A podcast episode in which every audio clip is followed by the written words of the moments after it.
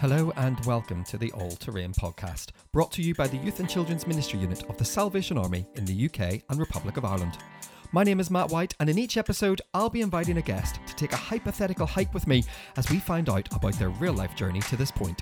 Along the way, they'll make four choices and answer four questions. In this episode, our guest is Captain Richard Bradbury. Richard is currently the Under Secretary for South Asia at the Salvation Army's international headquarters in London.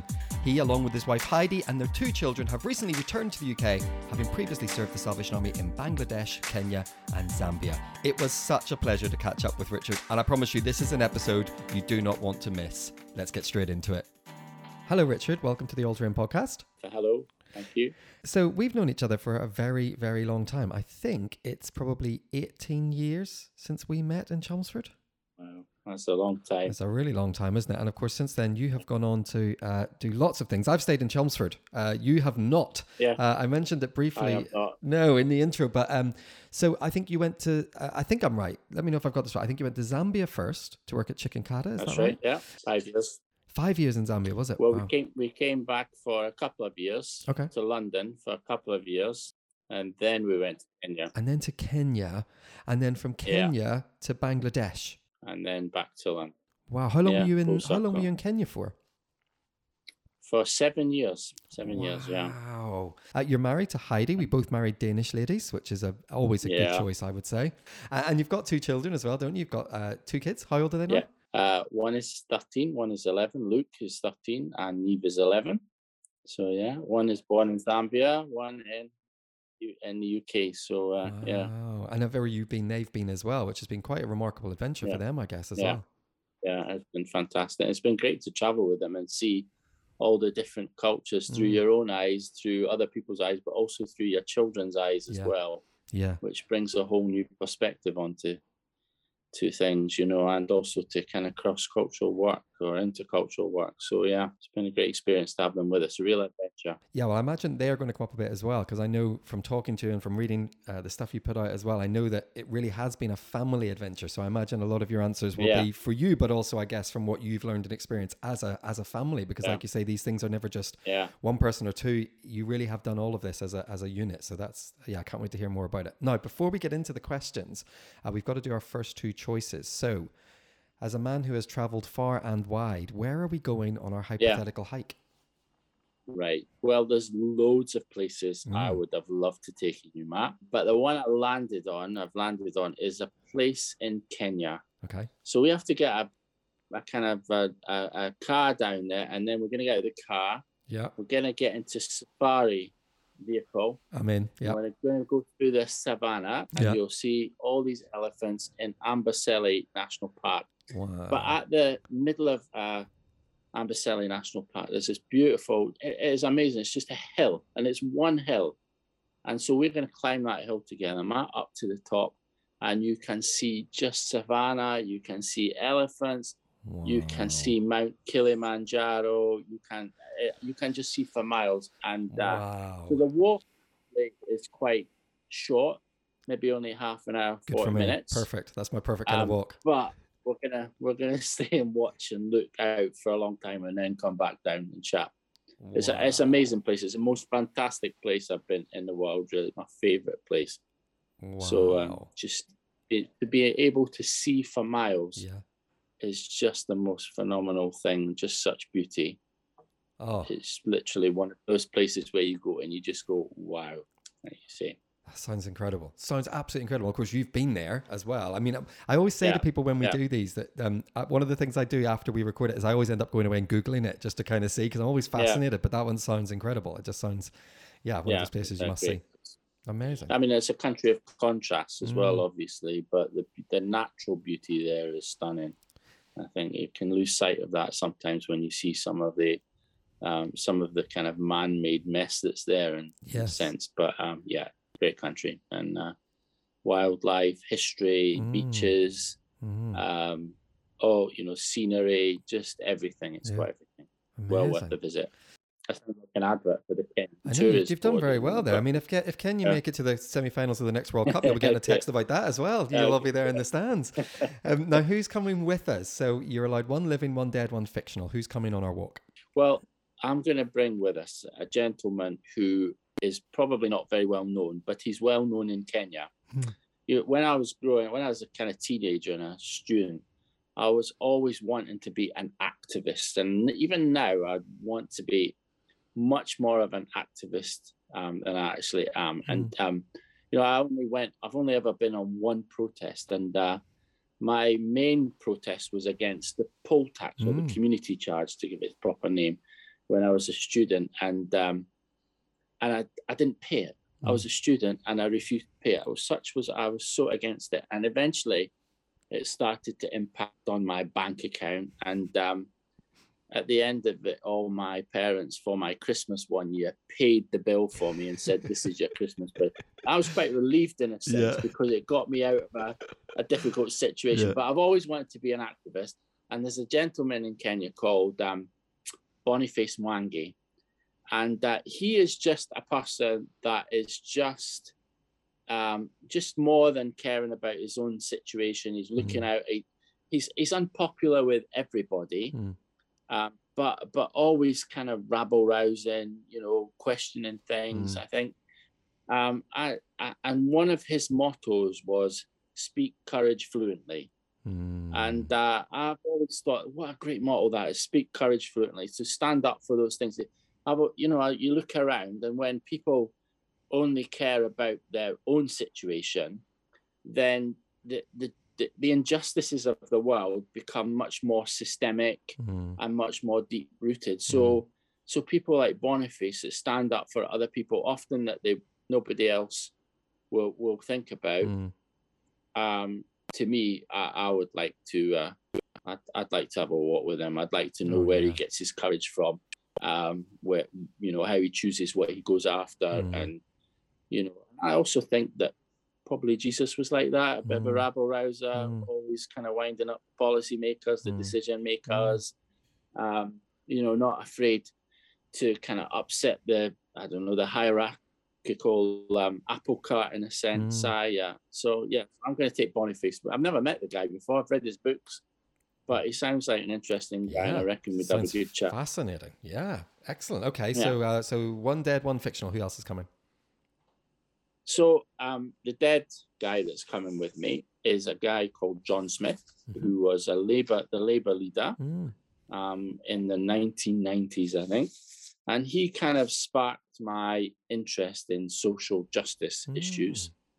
Um, he was um, he was kind of from a stable of politicians in Scotland at the time of people like Donald Dewar and Robin Cook and George Robertson, who, when I was growing up in Scotland, were voices that I was listening to. Mm.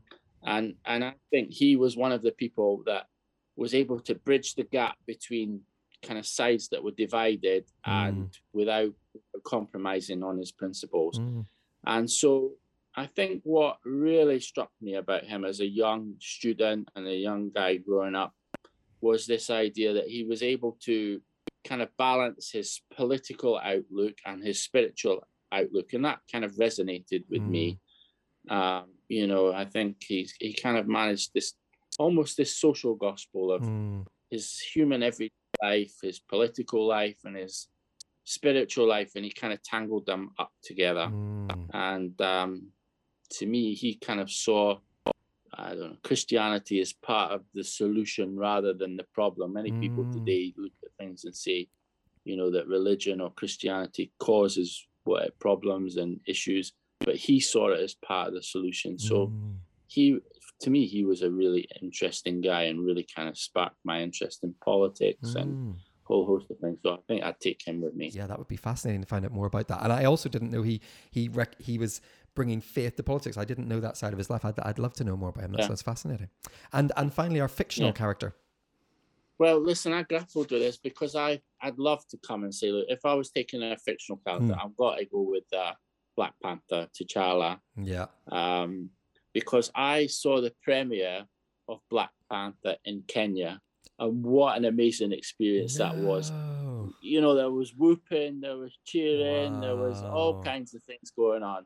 So um, yeah, I'd probably go with T'Challa from Black Panther, but the other person that I, if I could just sneak in one other on, person, you know, that there was one other person that I'd like to bring, and um, I I got quite friendly with a family that lived in in what's called locally in Kenya as the slums, the informal settlements. Mm.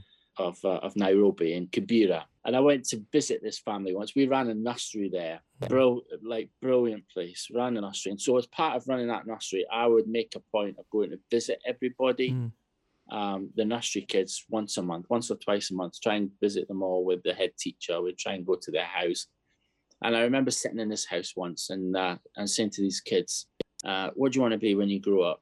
And uh, we're sitting in the un- most unimaginable squalor. Mm. Um, you know, like I can't even begin to describe it. You know, Mm. and this one of them said to me, uh, "I'd like to be a pilot," and the other one said to me, "I'd like to be a teacher." Mm. So I was just like, so they're kind of fictional, those pilot and those teachers, that pilot and that teacher. So I'd like to bring them along with me if- Mm. once they've kind of gotten into reality. And, you know, so I thought it's just amazing dreams. And, you know, Mm. I went to my kids after I'd said that. I said, look, I've been to see these kids today. What do you want to be when you grow up? And one was like Captain America or something like that. But, you know, to have yeah, kind of grand dreams yeah, uh, if they were kind of fictional because they're dreams at the moment. But I'd love the reality of those that come with me, if that makes sense. yeah. That's wonderful. You know, Really wonderful. Um, now the of Yeah. course every guest on the All Terrain podcast answers the same four questions, and the first one yeah, is how do you face change? And normally that's all I say. Normally I say how do you face change and leave it. But Yeah. something you wrote um, online on Facebook a couple of weeks ago, it, it absolutely caught my eye, and I, I wanted to share it if that's okay because. I think when we talk sure. about change, often people then take us into their story. But I want to give people a bit of context about where you are right now. You wrote this on Facebook. As the second half of the year commences, I've taken time to reflect these last few days. The last six months have been a time of monumental change for us. In this time, I've been stranded at the Danish border, grounded in the UK for a month, returned to Bangladesh for three months without my family, and undertaken 10 day hotel quarantine in two different countries. By the way, I saw the pictures of some of the food in that. You deserve a medal. Oh, yeah. On top of that, Heidi and I have changed rules, said the best farewells we could in the circumstances to our precious colleagues in Bangladesh, and are now getting to know our new colleagues at IHQ in London. We've packed our house in Bangladesh in a weekend, moved into a temporary flat in Chislehurst, awaiting a move to our more permanent home. The kids have undertaken online schooling in two countries, changed school, and finally returned to the classroom after over a year at home. And we've got to see our family again after almost two years apart. Richard, how do you face change? well, it's always very messy. wow. It's always very messy. But if you uh, if you travel with the Bradburys or you hook up with the Bradburys at any point, you become part of our mess. yeah. So um, no, I think that for me there are kind of um, two or three things. If I think about my family, Mm. the way one of the ways that I would embrace change with our family, and we've done over the years, is try and be creative in transition. Mm. So you know, just uh, you know, kind of head-on face things, try and make it as interesting. Um, just embracing the culture. Mm. Um, so we we've tried to be creative in that transition. You know, so even in this time, you know, we've done lots of things together. We've had uh, all kinds of experiences, Mhm. you know, around us. So I think that's one of the things. Mm. Um, but most of my my roles over the last kind of I don't know 17, 18 years of being overseas have been wrapped up in change. Mm. Um, but but maybe not my change, but change of kind of communities or Mm. um, the the I don't know the the situations that I've found myself in, and I think one of the things that I would say is that I am one of these people that wants to go into change head on, Mhm. head it off. Um, I get frustrated when things don't move fast. Mhm. I'm happy to work with change, but I think just um, taking a step back Mm. when uh, especially when you're in another culture um, adopting this stance of listening and learning Mm.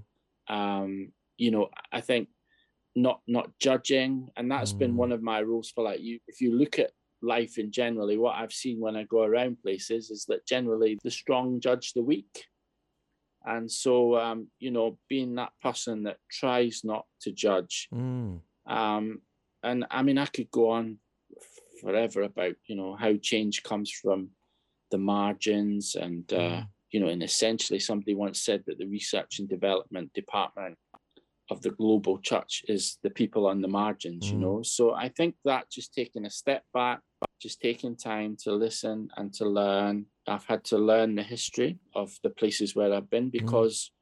We have one perspective on history here, but it's not the same perspective on the same event as the countries where I've been in. You know, mm. our, our memory, our teaching of an event or a period is is completely different to the places where I've been in their their memory and recalling of the same history mm. is not the same. So you have to, you know, I have to learn the history and and how people remember things. Mm. I think so. Um, I think for me, it's just taking that time to step back and to mm. learn and listen, adopting that stance of learning. I, I want to ask you about all those years ago. Now you you go to Zambia, so you you move there to work at Chikankata Hospital, and I guess now, you know, a, a whole other country and then a whole other continent later. Yeah. Yeah. How do you think the way you entered Zambia is different right. to the way you entered Bangladesh, or indeed you re-enter the UK this time around? What have you? What is the? What would you say are the biggest differences to how you face a change like that these days? Right. I mean, that's a huge question for me, Matt, and one that I'm probably a little bit embarrassed to answer. Mm. Um, when I went to Zambia, my stance would be I've got all these problems to fix, mm. you know, and I can fix them and I can mobilize my people, my friend, and you know, yeah. we're gonna fix fix what what's not right here or what needs to be fixed. Mm. And I would say that there's kind of on the cultural issues, there's there were feelings of of defensiveness, I guess, of uh, knowing better and mm. you know having all the answers. So I think that that was a very clumsy, insensitive way of entering a culture. And mm. I think, uh, you know, hopefully now that, um, you know, moved on from that, that actually, I think, you know, that the solutions come from within, you know, and my job is to facilitate and connect. Mm. That's all. The answers are already there. The, the, the communities that we work in, in, in Kenya and Zambia, are hugely resilient. Mm. The, the strengths that you will find there are unbelievable. So I think for me, just kind of taking that step back again mm. and recognizing that actually, you know, I don't come with all the answers. In mm. fact, I don't come with any of the answers. Mm. And uh, and really, it's just really to connect and uh, and facilitate. And um, you know, I we had a a great phrase in uh, in Kenya. I had on my wall on the Kenya for our team, and that was "Let the locals be the heroes." Mm. So I would say I entered Ken in uh, Zambia as uh, thinking that I was going to be the hero, mm. and uh, entered Kenya with this motto in my mind that "Let the locals be the heroes." They're the ones that are there. They're the ones with the strengths, mm. and um, as I say, our job really is just to connect and facilitate and journey with people. This idea of company and people mm um, on their journey as well. That was a huge difference for me. As I say, I look back on my time in Zambia, a little bit embarrassed sometimes mm. of how we did react, you know, mm. at the mm. start. And uh, yeah, so uh, it's been a huge, a huge learning curve for mm. me. Yeah, well, I think that's interesting, isn't it? I mean, I think the the language you used there when you talked about going to Zambia, thinking you were the hero, and going to to Kenya, realizing that the heroes were were there already and, and understanding, I guess, how you raise people up, how you release them. How do you think for you, for Heidi, for the kids, how are you facing this change in this moment?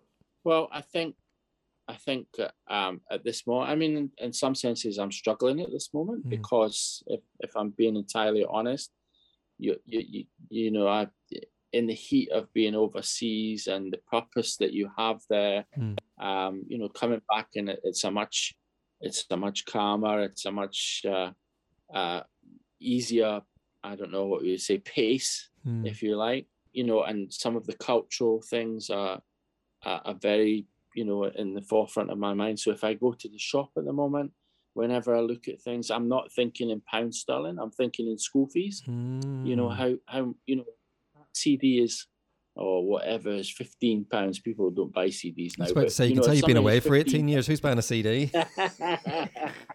yeah.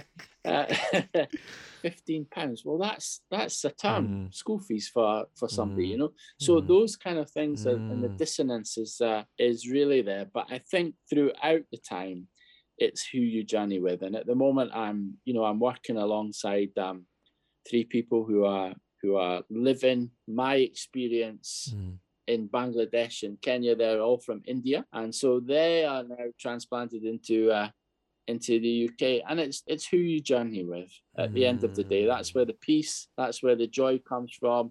If well, our life is in in essence, my well certainly mine has always been in this kind of constant state of transition. Many mm. people's are. It's not it's not just this an event here. You know, we're we're in this constant pace of change, mm. but it's who you're with, peace and the joy. And I'm here with my family. Mm. I'm here with uh, with uh, these guys from India that I work alongside. Mm. And so at the moment, the peace and the joy and the, the, the purpose comes from journeying with them, I think. Yeah. How do you face change? Well, you talked right at the start about doing it creatively for you and your family.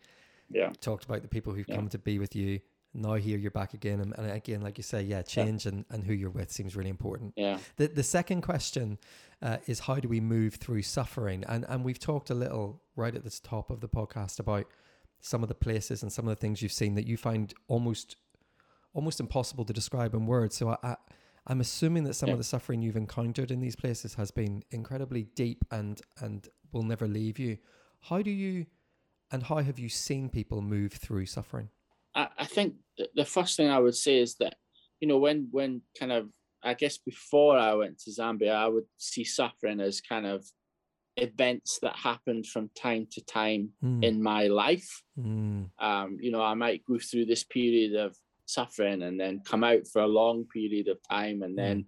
and I think you know, of course, there are people that are in, you know, that's not the rhythm, but for I think from a lot of people, that's how they see suffering as hmm. kind of events.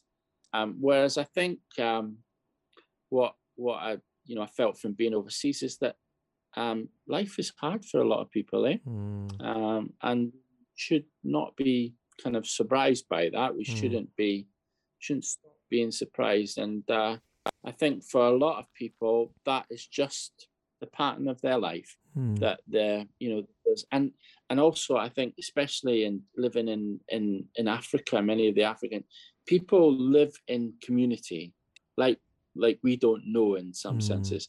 So when you give yourself to a community, when you embrace a community, when you participate in that community, then then suffering and grief becomes part of your your everyday life. Mm. Um, and so learning to live with that mm. is is is really is really important. So, mm. you know, I mean, I, I, there's on there's been what I would say but again is that there's only one or two places where I've been where it's been hopeless. Mm. It's really mm. felt hopeless. Even though there was suffering, mm. there was also hope. Mm. Um, and and that's not to say that you know anything that good that comes from from suffering kind of negates the pain or outweighs the injustice. Mm. But I've always kind of felt that in in in some most of the places I've been, there's always been some glimmer of hope for people. So catching hold of that mm. has um, also been important. Uh, as I say, I think very few places. I mean, like walking through the the, the, the refugee camp for the people um, displaced from Myanmar, the Rohingya people, was was um, was probably one of the worst things I've witnessed. Not the, the actual physical conditions were not actually all that bad in some senses compared to some of the slums of Nairobi, mm. but just the hopelessness of that situation, you know, is just uh, was just uh, un- unbearable in some senses. So that has been difficult to to move through, and you know how you get out of that, I don't know. I think for so many of us who have never experienced that, we easily fall back on the kind of the platitudes or the song lyrics or the uh, hastily removed from the Bible's context Bible passages that, that might yeah. bring us that might we we in that moment would go oh yes but don't you yeah. know Richard he's a waymaker right. I, I, guess for many of yeah. us we we don't we won't have experienced that put into words what it feels like for you a man of faith someone who has seen hope in really dark places that many of us would never how in those moments of where you experience hopelessness, how does that feel or how does that manifest or how what is the difference between that and a place like you talked about in Nairobi or, or any of those places where I might walk in and go, man, this feels hopeless. What's the difference between those two things? I, I mean, I think, you know, you walk around, uh, just using the Bangladeshi Mm. context, the refugee camp, and there are children literally with no clothes on, and people are being fed the same meal every day. So you go and pick up your food bag or your food for the next couple of days, Mm. but it's the same food for the Mm. same day. Children are not allowed to go to school. Mm. Um, Bangladesh was um, unbelievably hospitable Mm. to those people who are fleeing from, um, you know, unbelievable in a way that puts us to shame. Mm. Uh, you know, really does put us to shame in a sense, but also with restrictions that you Mm. know they, they, you know, they're trying to manage that situation, and Mm. uh, and so I think, um, you know, as I say, I think just this idea that um, people are living their lives in suffering, you know, um, is is to me was just very painful to watch. Mm. And you know, we kind of like you say, trot off versus Matthew twenty five, clothing the naked and what. But there are literally people that are naked Mm. in those refugee camps. So those verses, in that perspective, come through very. You know, there are verses Mm. that we actually say, Mm. and this was a challenge to me. Mm. There are verses that we actually say as a kind of metaphorical Mm. approach, but actually for some people they are literal. Wow. Um, you know, um, so I I don't know. I'm not I'm not a great preacher. I'm, I'm not a great theologian, but for me, you know, having safe water, having a light in your house, Mm. having clothes, um, you know, all those things, um, and you know, kind of being free from, I don't know, early childhood marriage and um, female genital mutilation, being free from those things. Mm. To me, that's all part and parcel of having life and having life in all its fullness. Yeah. And so, you know, we're kind of trying to see the Bible within that perspective, I think, Mm. brings new meaning to it in a real sense. Mm. One of the other things that I would say, though, is that moving through suffering like that, it gives us time to pause. It gives us time to think. It gives us challenge, and uh, I think that's uh, you know moving with people has really given given me time to just sit and think about many many things. Well, that that's my next question is, you know, how have those experiences changed the way that you move through suffering? Because you're not immune from it. You know, we I, I say it often, but No. suffering's not a competition. You know, so the suffering that, No. that someone who's listening to this right now, that in the context of a refugee camp, in the context of of of poverty, all of those things might feel very small. Actually, the reality is that suffering for all of us occurs. So for you in the suffering that you experience in your life and with your with your family and, and, and for you as Richard, how have these experiences changed the way you move through suffering personally? Well, I I think there's a there's a few things there to to unpack that. I think um, one of the things that I've noticed about suffering, especially in many of the places where there's community, is um, people simply show up. You know, it's like we used to we used to say in Chikankata, it was the ministry of sitting around. So like, it's just like people just show up yeah, you know so if somebody so you see that in the refugee camp yeah, you see it in the slums that if somebody's in trouble or some, people show up and you know in Mm. zambia if the, somebody had died we would always just go round to the house Mhm. the women would go in the house the men would make a fire and um, we'd just sit round and some of the, Mm. the best kind of conversations i've had in my life have been sitting around a fire at a funeral house Mm. so I think for me, when when we move through suffering, we've got to show up.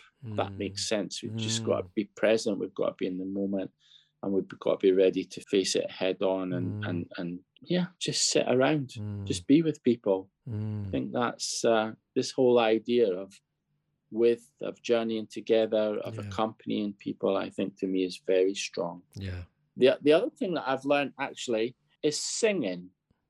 Um, you know, in in in Africa, singing is an amazing. Um, it's an amazing kind of healing balm, if you like, a Mm. s- soothing balm. And so, uh, you could sit at funeral houses in the most I, I remember once we went to this funeral house this lady had one child and she had died of hiv aids she was 10 the child and i can still remember her now carrying her to the hospital where we worked and just the the wailing of mm. the sound the, the lamenting sound almost yeah. of of her voice and then we're at her house at night and we're sitting around and and just all all you know the the high school choir walking to her house singing on the way wow the the nursing school the students coming to her house they wow. just literally came they stood there and they sang mm. and um, went you know and then went away so and that was to me it was just the the you know the the powerfulness of music in that situation mm. um, was just heavenly and and and you know this idea that we, we have got this song in the Salvation Army, they shall come from the east, they shall mm. come from the mm. west and sit down in the kingdom of God. And I actually experienced that in that suffering, moments of suffering. Yeah. Five or six years ago, I was driving in the north of Kenya and the car that I was driving in, mm. it rolled over about mm. three, four times. And um, we, myself and the driver, we both both um, kind of unconscious. I woke up first and I was trying to shake him. And um, it's a long story, lots of little miracles mm. along the way. I ended up in the hospital in Nairobi. I remember absolutely nothing about what anybody said to me that day. But one of the, the Salvation Army officers, a, a lady from Zimbabwe, came and sat at my bedside and she just sang, I know he cares for you, for you. I know he cares for you. That's the only thing I can remember apart from the car crash. Wow. So I think this kind of whole, uh, you know, we get wrapped up in trying to say things and think things and whatever, but sometimes it's just the simplicity of singing that stays with people, I think. And that that's very strong in Africa.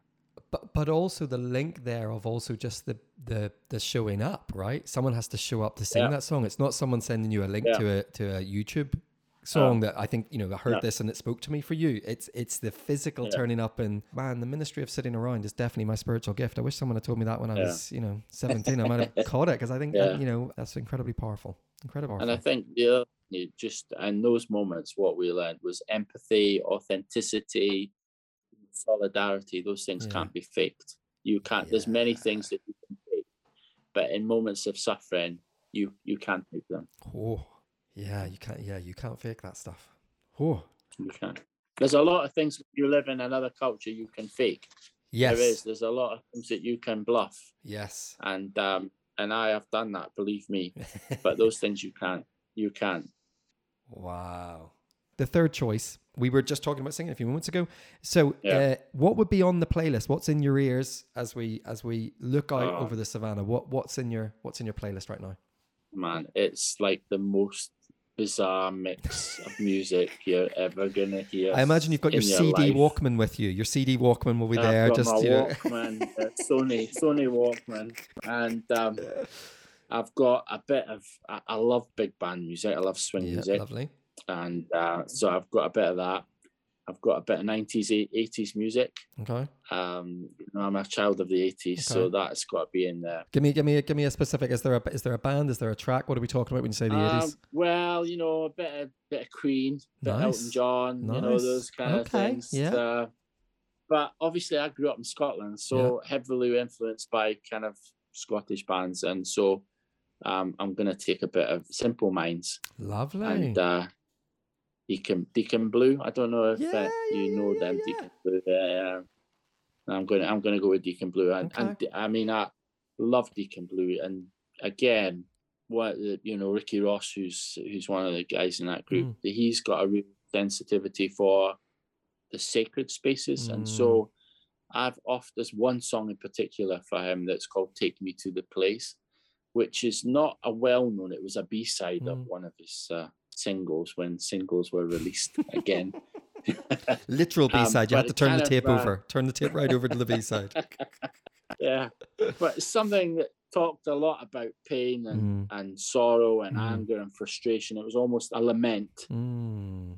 but kind of somehow managed to bring us back to a place of hopefulness and grace. And I've listened to mm. that a lot while I've been away. Take me to the place, you know, and just reminding me that there's something deeply soothing about the presence of Jesus. And the, the kind of Mm. under, it's based on a hymn, Abide with Me. So the kind Mm. of under hymn, if you like, is Abide with Me. And he's kind of Mm, put his own words, not not the same tune not the Mm. same melody. mm.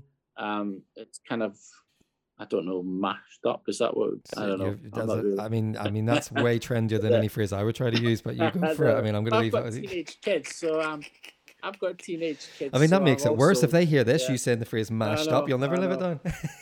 I know, but I'm gonna and I'm gonna take some Stormzy with me just uh, because that seems to be playing in our car a lot. Okay. And, um, I'm trying to uh, learn to love it as well. so, question number three: How do you receive joy? Well, you know, when I um when I lived in in, in Zambia, there was actually uh, a drink, actually a, a drink called joy juice, Hmm.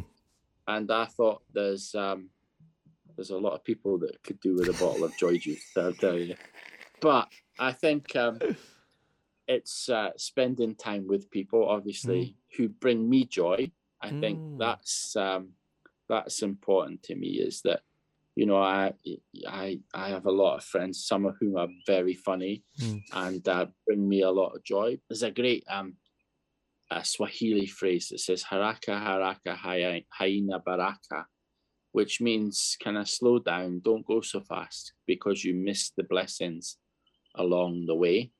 And I think for me, just slowing down, you know, we're, I think, I, think sometimes we're, we're kind of at danger of missing the, the joyful stuff in our lives. We get so hooked up on it that some of those being present in the moment, Mm. being there with our family, you Mm. know, walking, listening Mm. to music, laughing at, I love listening to my son make jokes Hmm.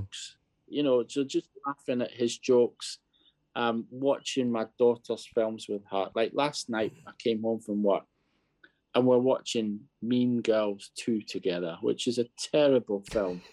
But such joy from sitting down with her and Yeah. hearing her chuckle and then having again having all kinds of conversations. So I Mm. think it's um it's just the simple things now.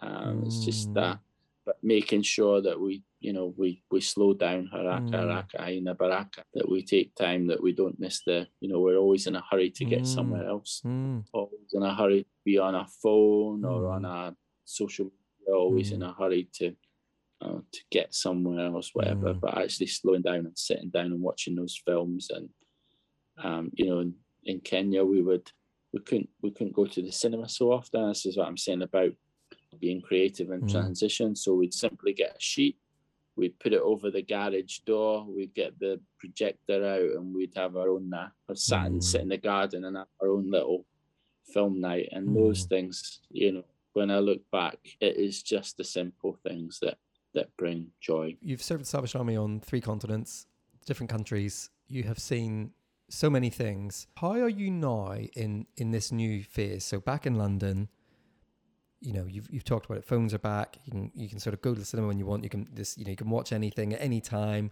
All of those things that, that you now have, I guess, a, a slightly different outlook and, and and access to. Yeah. How are you going to bring those lessons you've learned into a pace in London, in particular, that will want to rob you of that joy? What are what are the Bradburys going to do? Yeah, I mean, I think, I mean, obviously it's easy to say that you know we're going to be intentional about doing things, but Mm. you you you get distracted Hmm. by those things. But I am going to try and be intentional. You know, we're going to take every opportunity that we have to to do stuff where we are now. Um, I think, um, you, you know, se- like now we're, we're the place where we are. We've been we're in a temporary flat which people that have served overseas come and use. And normally when we've come here, we've used it as a base Hmm. To kind of drop our rucksacks Mm. and then rush off to Mm. other places. But it's a beautiful place. There are Mhm. just so many. Never ever known that right behind where we live is this beautiful forest Mm-hmm. um, that moves into country parks, Mhm. and and I'm gonna get a dog, Matt. I'm gonna get a dog.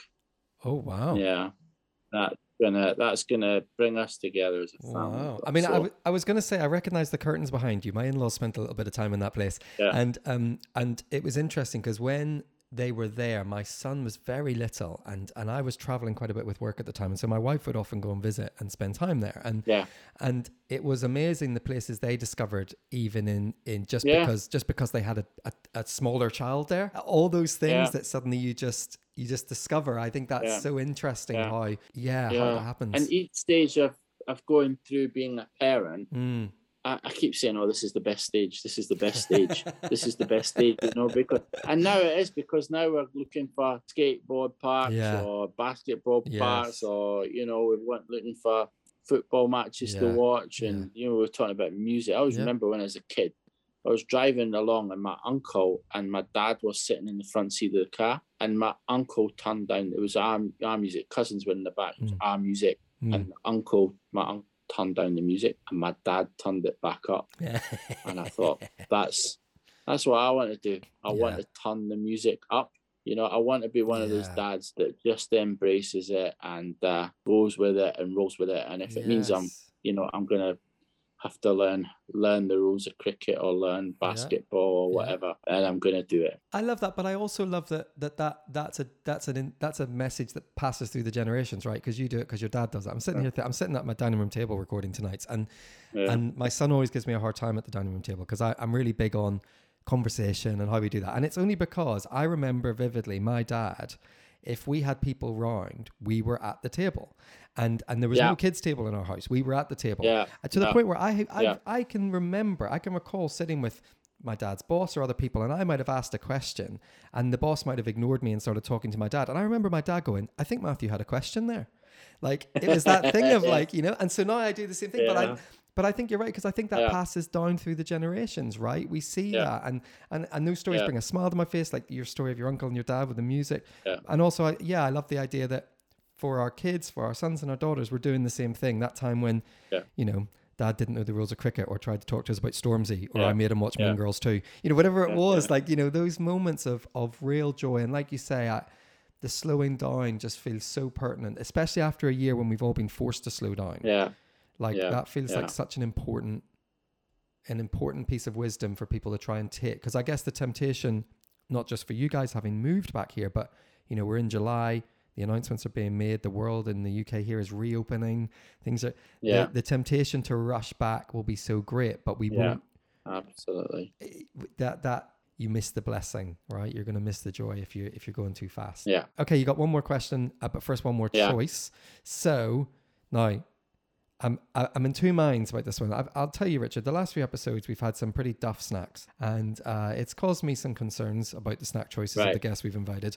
Now, I am intrigued by what's going to be in your snack bag because I imagine you have eaten some remarkable things from some remarkable places. I have. What is coming in our snack bag? Well, I've I've eaten some amazing things. I've eaten some terrible things. So, um, I which I'm not even gonna go there.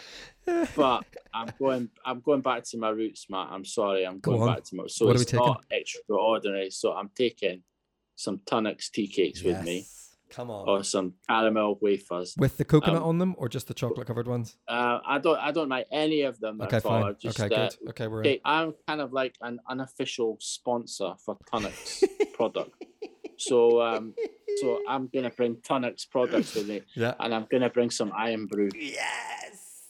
I mean, So uh I, I know I I'm- said you travel, but secretly, the reason I was so f- fascinated by this one was because I know. So we we we've been friends a long time, and we've been online friends as well as real life friends, Yeah. which you know, which is great. But real life friends is better. But online friends wise, I know that one of your favorite things in any place you have been was receiving a cardboard box full of Irn-Bru and Absolutely.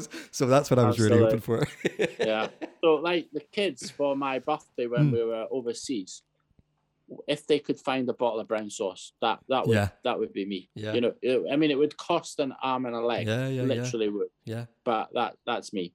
But um, yeah, um, uh, my my wife is a nurse, so um, I'm glad it's you and me because if she was coming, we'd be having to take I know. I know. um less uh, kind of uh, unhealthy snacks. It's But I'm going people with my bring, it's people bringing, you know, boxes of almonds and, and No, all no. sort. No, no one's interested No, in no. that. No, no. I, I want, I want a Tunnocks tea cake. I mean, uh, we're, we're, you know, if we're going down the Celtic road as well, let's let's get some tablet in there. Let's just have Yeah, some pure sugar, absolutely, some absolutely, proper. Scottish tablet, absolutely. just for this and you one know off. when you're in when you're in Kenya, you've always got your little cool box with you, so Yeah. there's no need to worry about it melting or Oh, anything. lovely. We've got we've got the cool box. We just get it out, and ah, fantastic! Sitting on that top of the hill, Oh, Irn-Bru, and uh, yeah, Tunnock's products. That's me. That's it. I am. Very, I mean, savannah. you're the last episode of this series, Richard. I'm going to say you've you've ended it on the metaphorical high of being on that hill, but also the very very real high of bringing the best snacks of the series. I've called it. You've brought the best snacks Thank of the series.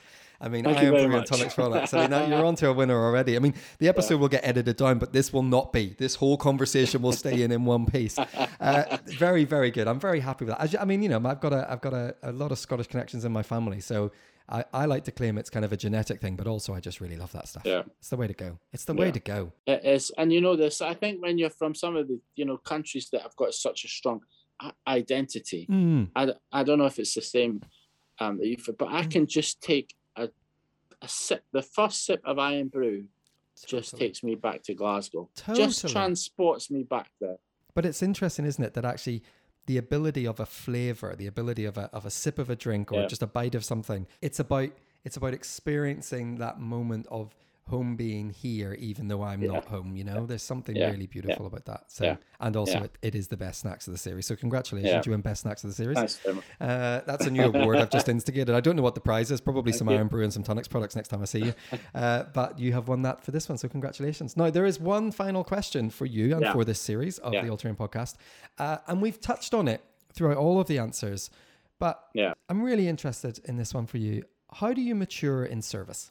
Well, for me, I would say maybe two or three things. Mm. The first thing is I've had to learn to be more humble. Mm. And even having a conversation about being humble sounds very not humble. You know, it's like uh, I'm the most humble person I know. Everybody says so, kind of thing. Uh, but but I have had to learn to um, to be more humble. I think you know a, a verse that's often been with me and given to me is uh, Micah six verse eight you know, and it, it it talks about acting justly. It talks about loving mercy or loving kindness, Mm. and then it talks about walking humbly Mm. with God. And I think we tend to focus on the acting justly, and uh, we tend to focus on the loving mercy. Mm. But I've never really thought about walking humbly until I've been overseas. And sometimes, sometimes it feels like acting justly is an act of courage, and walking humbly is obviously an is a, a, a place of humility. Hmm. And those two sometimes are not easy easy bedmates, you know, because for courage you you often have to rely on your your own strength, but humility you're kind of setting that these things aside. So I think having having to look at humility, having a huge dose of looking at who I am, you know, Hmm. wherever I go, I bring myself with me Mm. you know so i bring with me my my prejudices my assumptions Mm. my judgments my view of history that comes with me in my Mm. my metaphorical Mm. suitcase so just also reflecting on who i am and what i am in the situation but i think um you know as i think going back to where we started really about taking time to reflect on on my own limitations on appreciating the strengths of others Mm. empowering and promoting others. So I, I think, um, yeah, I think having humility has been a has been a big, and then it's not just about humility because then I'm I'm torn in my mind between what's true humi- humility and what's false humility. You know, when you're on this Mm. journey, it's kind of. Uh, it, it, it- it's kind of like always been a, a battle in my mind. What Mm. what you know what motive for doing this? You Mm. know, yeah. So I think that is you know being overseas. It's not really about what I can accomplish, but it's how Mm. I live my life. Mm. Um, you know, when I arrive at a place, seeing how how God is already at work there, Yes. and just being able to to you know even in the the worst of situations, being able to to seek the face of Jesus in the Mm. in the people that we're Mm. we're working alongside and working with. So Mm. I think for me, having having a huge dose of uh, humility is Mm. has has been has been helped me to mature in Mm. service. And then I think the other thing I would say is perspective taking. I think um, being able to perspective take, I think, is an, a skill that's underrated and underspoken about. Mhm. and um, I have matured so much to learning about other faiths, and particularly in the time Mm. in Bangladesh, where we've lived in a majority Muslim country. You know, the Christians there are like 0.3% of the population. So, learning about other faiths and Mm. learning how those other faiths can bring a better and a different perspective of the Bible. Um, and, and that's been exceedingly meaningful to me, you know. Mm. So some of the stuff I, I remember having a conversation. I was I was speaking at a church once, and I noticed all these people that would come in after we spoke, and then would leave before the end. And and obviously they were living culturally Mm. as uh, Muslims, but but you know having an interest in in Mm. Christianity. And um, we we I talked to this lady about um, some of the stories in the Bible, and and then just went home and read the story of Nicodemus, who kind of sneaks up to Jesus in the night and gets a bad name for it. You know, Mm. can you know he's not he's not kind of a, a biblical a Bible giant, Mm. you know, because he seems to be kind of sneaking up in darkness a little bit. But when you see that happening in real life, Mm. it, it really um, it, it really kind of brings the Bible to life in Mm. a different way. Um, but also, I think um, you know, many of my friends in Bangladesh were were Muslims, and just being able to celebrate with them in their Yes. festivals, and um, during Ramadan we would break the fast together, and uh, then I would find at Eid that we'd start to get presents, Yeah. and then and then Christmas time we we you know lots of our friends who are I know missionaries from particularly from America would say, "Oh, this is our time to to tell our story," and I'm like, "No, I'm not giving a present because I want to tell the story of Yes. uh, of, of Christianity. I want to give a present here because these are my friends, Yes. and um, you know."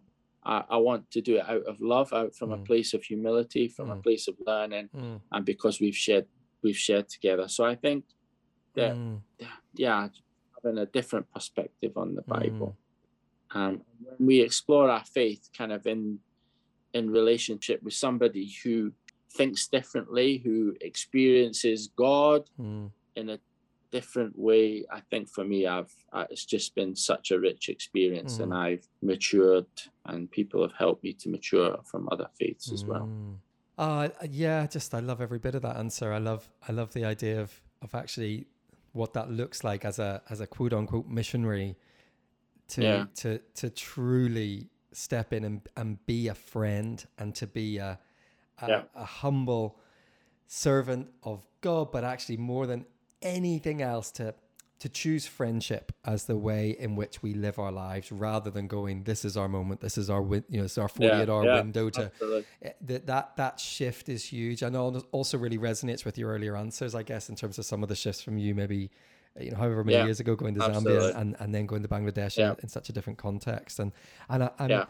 I'm blown away by that answer because i just think that's yeah that's such a there's such a deep maturing in that that's really evident but also i think can help so many of us who are listening also mature in our own way as well as we think about our friendships the way we interact with others asking questions like Yeah. how often do we spend time with someone of another faith how often do we spend time with someone of no Yeah. faith how many of our friends Yeah. are, are are atheists who feel comfortable enough being an atheist around us? Like Yeah. all of those things i think it's just so important. I, i've got I, I know time is beating us. It won't feel like it on the podcast because we'll edit it but i really have taken up way too much of your time. But i i, I do want to ask you this next moment. So right now your new appointment at ihq uh, a very different appointment from where you've been. Yeah. How much of your maturity is it going to take to to find yourself now in this place which is so different to the last sort of 18 years or so for, for you guys and, and, and as a family what what does this next season of maturity and service look like as you step into this new role which will be very different That's a good question. One I've struggled with a little bit, but I'm starting to see that actually, for me, um, maybe it is about using the experiences I have to amplify the voices of other people. mm. Um, so, so I think you know, kind of standing up for the underdog, if you like, Mm. in a situation that I find myself in now. I, I think, um, you know, I, I hesitate to use the word, but power blindness Mm. is uh, is often an issue between Western and non-Western cultures, Mm. between developing and developed cultures. Mm. So I think maybe just having a little bit of a foot in both camps Mm. and maybe being again maybe bring another perspective. Um, yeah, and amplifying the voices of maybe those that that um that you know that are not able to be heard in some senses. They and making sure that their voice and and I guess the, the thing is that that they do have a voice. Mm. So somehow we've silenced that voice. So it's not mine to always um, to always give the view or to push that view, Yeah. but it's to find ways creatively to make sure that you know those views are heard and those voices are heard Yeah. and and that they come from the right place. Um, so I think that for me, and I'm already you know already having uh, those conversations. I think um, even about how we spend our money Mm. you know the way that our organization spends its money when you spend your money you you kind of i don't know cast a vote for the the, the kind of world that you want Yeah. so even organizing or as your local church hmm uh, your local church how you your choices as uh in terms of how you use your money says a lot about what your values are and um Oh yeah. yeah big. i think those are kind of things that are, i'm you know trying to do at the moment i guess Mm. but but the i would say about that matt is that i'm trying again this is something i've learned is that the value of what i do is not everything because if i only value what i do then i start to see other people and t- their value in terms of what they do Yeah. so i think it's also for me uh, just about being about Yeah. where I am and just living in that moment for now and whatever that looks like, whatever will be, will be. But I don't always want to kind of make it a, a proactive kind Yeah, of thing that I've yeah. got to do this, I've got to do that, I've got to do that because then then uh, yeah, then if I, if that value is only in what I do, then that when we're talking about perspective, then that alters my perspective about how I see other people and their value. I think we're all guilty of that. It's really easy for me to start to value everything I do as everything I am, and actually, Yeah. But but not just is that bad for me. That's actually bad for everyone, because that's so important. Yeah. What you've said that when you value yourself like that, what you're actually doing is inherently valuing everyone else like that, and Yeah. and I think Yeah. that's a really important lesson. So, yeah, I think that's that's a really valuable takeaway from me anyway, is to kind of think about how I view myself and then how that impacts on other people. And then, and I think just leading on for that is that you know if you take that approach, then then things that should be values, such as justice and health and all these kind of things, they become commodities, and we're in danger of Yeah. doing that, uh, Yeah. of and making those things commodities rather than values that we hold as well.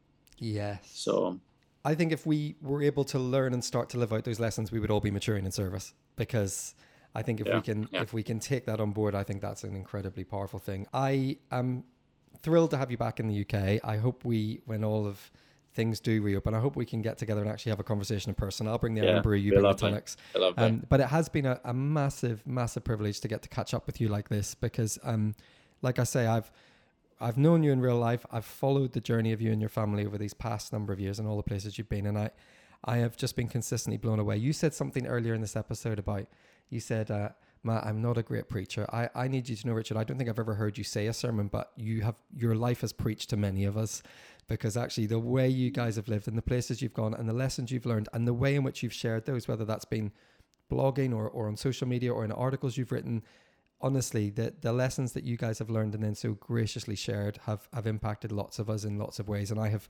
quoted you often um, over the over these last number of years um, in the things you've you've done. So um, I know I speak for myself and, and anyone who's listening. We we wish you all the best as you guys settle back into the UK. I want to say a huge thank you for being on the podcast because it's been a real pleasure to hear some of those reflections, some of those experiences, and uh, and who knows, maybe again, maybe in a few years when you've done a few years at IHQ, you can want to answer all the questions again, and uh, Yeah. and then tell Yeah. and, and let us know even more about what it's been. I, I think that would be fascinating as well uh, to kind of see where that is. And and and you know, it's it's the end of July. It's the last one of the series, but also it is a moment in the Salvation Army where lots of changes are happening. Lots of people are moving around, Yeah. and Yeah. and for you guys, you've Yeah. had a really big one, and for other people, they might be feeling that same thing of. What do I do here, having been there? How do I go from that to this? And And I think what you've shared with us in this episode is going to be really helpful for people. So thank you, uh, Richard, for doing that. And uh, I look forward to seeing you again very soon. Been great to chat. A huge thank you to Richard for joining us here on the All Terrain podcast. And what a way to finish series two. Uh, thank you to all of our guests across this whole series. We have just had a great year making the podcast. And thank you as well to everyone who listens, uh, to everyone who messages and gets in touch to tell us what you like and what's working for you. Also, we love to hear from people if you've got suggestions or if there are people you'd love to hear on the show. We would love to get those suggestions in as well.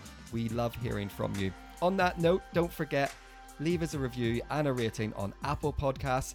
And of course, don't forget to share it across your social media as well. All of those things help us get the All Terrain podcast to even more people. That is it for this episode and for this series. I will be back in September with more guests who'll be facing the same four choices, answering the same four questions, and sharing their wisdom learned along the way on the All Terrain podcast.